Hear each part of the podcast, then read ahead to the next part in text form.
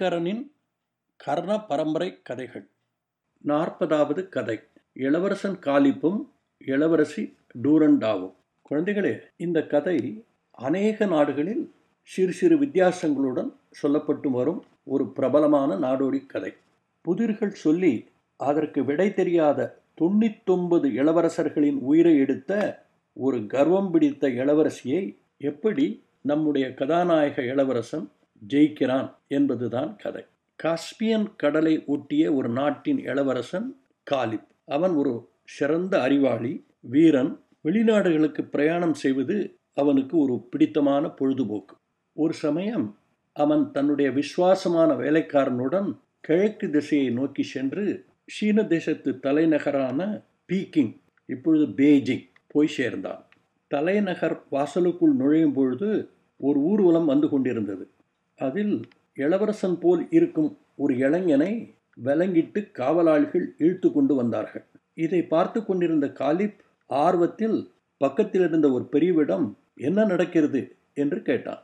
அந்த பெரியவர் காலிப்புக்கு நேரடியாக பதில் சொல்லாமல் தனக்குள்ளேயே மறுபடியுமா? என்று சொல்லி கண்களிலிருந்து வரும் கண்ணீரை துடைத்து கொண்டார்.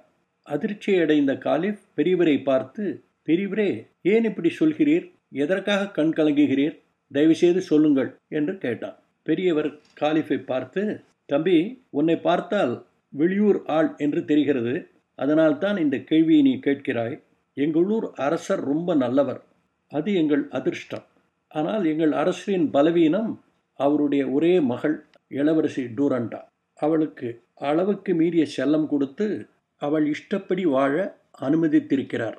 அதன் விளைவு மிக பயங்கரமானதும் வருத்தப்படக்கூடியதுமானது. தொண்ணூத்தெட்டு இளைஞர்களின் உயிர் பறிக்கப்பட்டிருக்கிறது. இதோ போகிறானே இவன் தொண்ணூத்தொன்பதாவது ஆள். பெரியவர் மேலும் தொடர்ந்தார். எங்கள் இளவரசி ரொம்ப அழகி நிறைய படித்தவள் அறிவாளி ஆனால் மிகுந்த கர்வம் கொண்டவள். புதிர்கள் போடுவதில் தன்னை மிஞ்சியவர்கள் எவரும் இல்லை என்று அவளுக்கு ஒரு நினைப்பு. கல்யாணம் பண்ணி கொள்ளவில்லை தன்னுடைய புதிர்களுக்கு யார் சரியான விடைகள் சொல்கிறாரோ அவரைத்தான் கல்யாணம் பண்ணிக்கொள்வேன் என்று தீர்மானமாக இருக்கிறார். அவர்களுடைய தீர்மானம் நியாயமானதாக இருக்கலாம். ஆனால் அதில் ஒரு சிக்கல். அதுதான் போட்டியில் கலந்து கொள்பவர்கள் சம்மதிக்க வேண்டிய நிபந்தனை. அது என்ன நிபந்தனை? போட்டியில் தோற்றவர்களை சங்கிலியால் கட்டி தெரு தெருவாக நடக்க வைத்து சிறைச்சாலைக்கு கொண்டு போவார்கள். அங்கே அவர்கள் தலைகள் வெட்டப்படும். உயிருக்கு ஆபத்து என்று தெரிந்தும் எங்கள் இளவரசியின் அழகில் மயங்கி இதுவரை தொண்ணூத்தெட்டு இளவரசர்கள் போட்டியில் கலந்து கொண்டு தங்கள் உயிரை இழந்திருக்கிறார்கள். இதோ போகிறவன் தொண்ணூத்தொன்பதாவது ஆள்.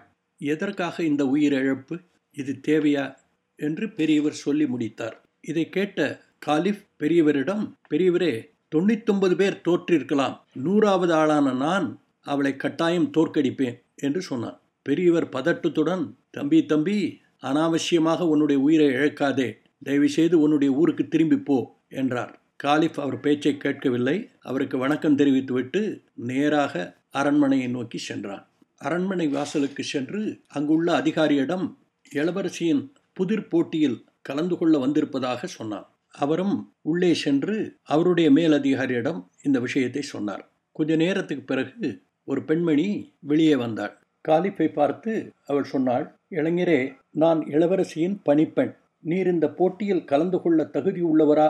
என்று பரிசோதிக்க எங்கள் இளவரசி உங்களிடம் ரெண்டு கேள்விகள் கேட்க சொன்னார்கள். இந்த கேள்விகளுக்கு நீர் சரியான பதில் சொன்னால் அரசரிடம் அழைத்து செல்வேன். உமக்கு விடை தெரியவில்லை என்றால் உம்முடைய உயிருக்கு ஒரு ஆபத்தும் நேரிடாது. நீர் வந்த வழியே திரும்பி போகலாம் என்று சொன்னாள். காலிஃப் அந்த பெண்மணியை பார்த்து கேள்விகளை சொல்லுங்கள் என்று சொன்னார் பணிப்பெண் சொன்னால் முதல் கேள்வி ஒரு மரத்தில் பனிரெண்டு கிளைகள் ஒவ்வொரு கிளையிலும் முப்பது இலைகள் ஒவ்வொரு இலையும் வெள்ளை பாதி கருப்பு பாதி என்று இரண்டு நிறங்களாக இருக்கின்றன. இந்த புதிருக்கு விடை என்ன? என்று கேட்டாள். காலிப் கொஞ்சம் கூட தயங்காமல் அந்த மரம்தான் வருஷம்.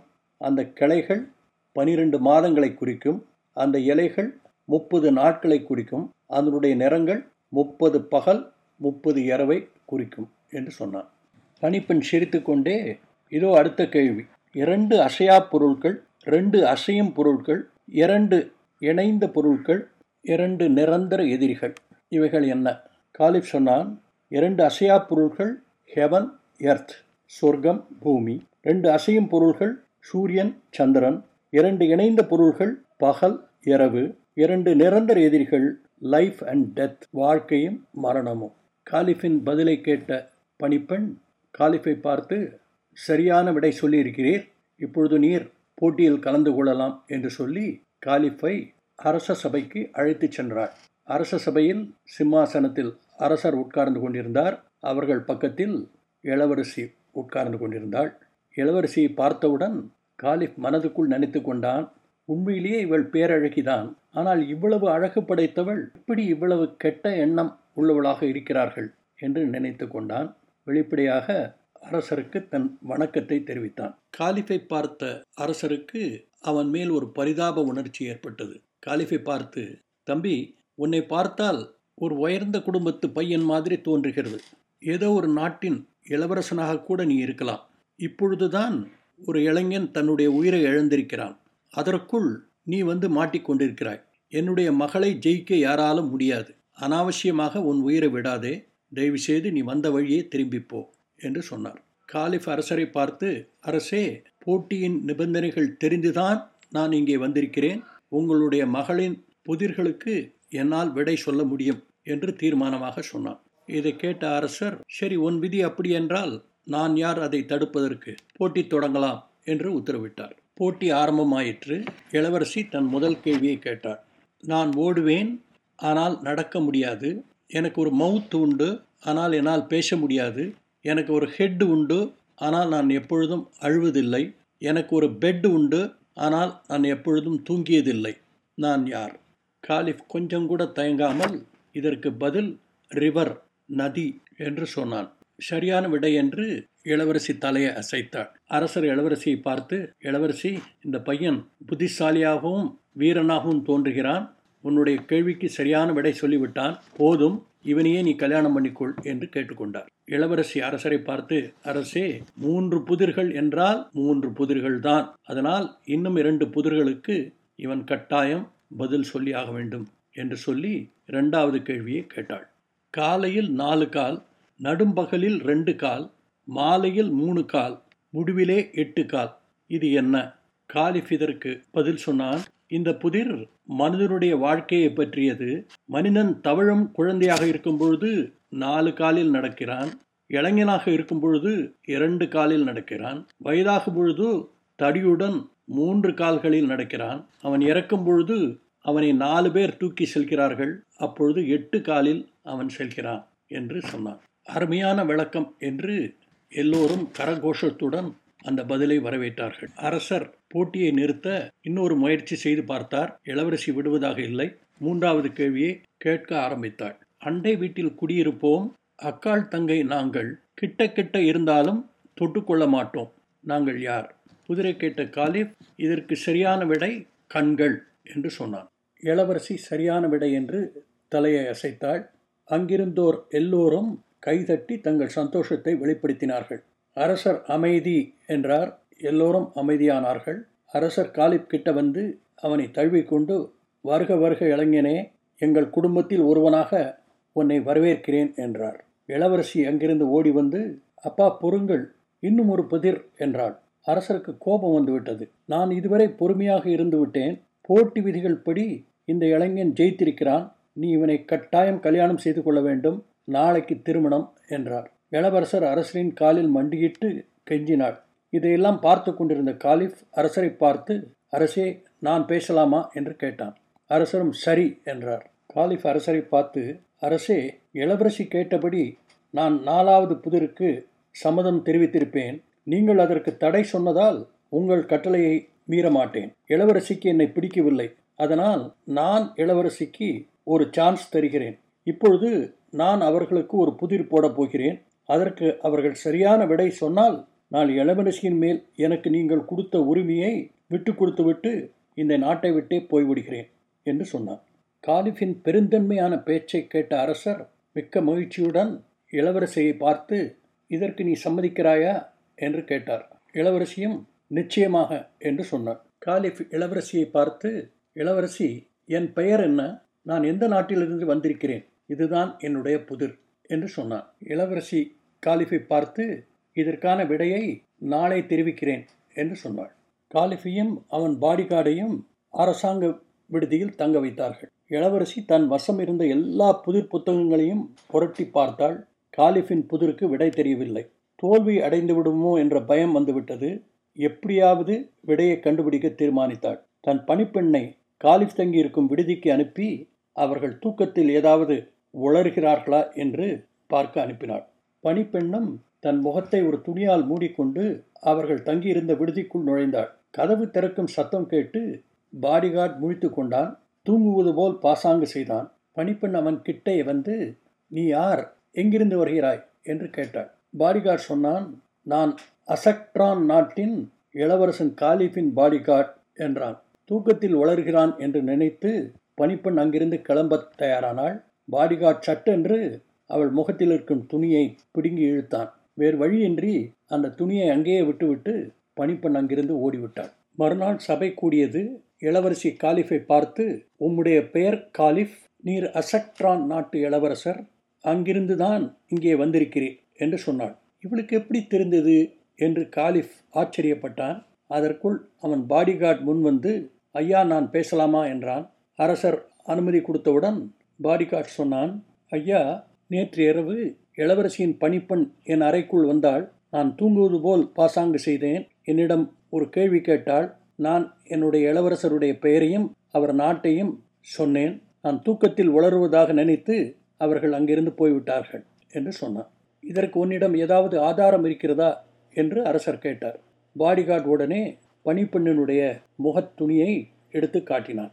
பணிப்பெண்ணும் ஆம் இது என்னுடையதான் என்று ஒத்துக்கொண்டார் அரசருக்கு குழப்பமாக இருந்தது.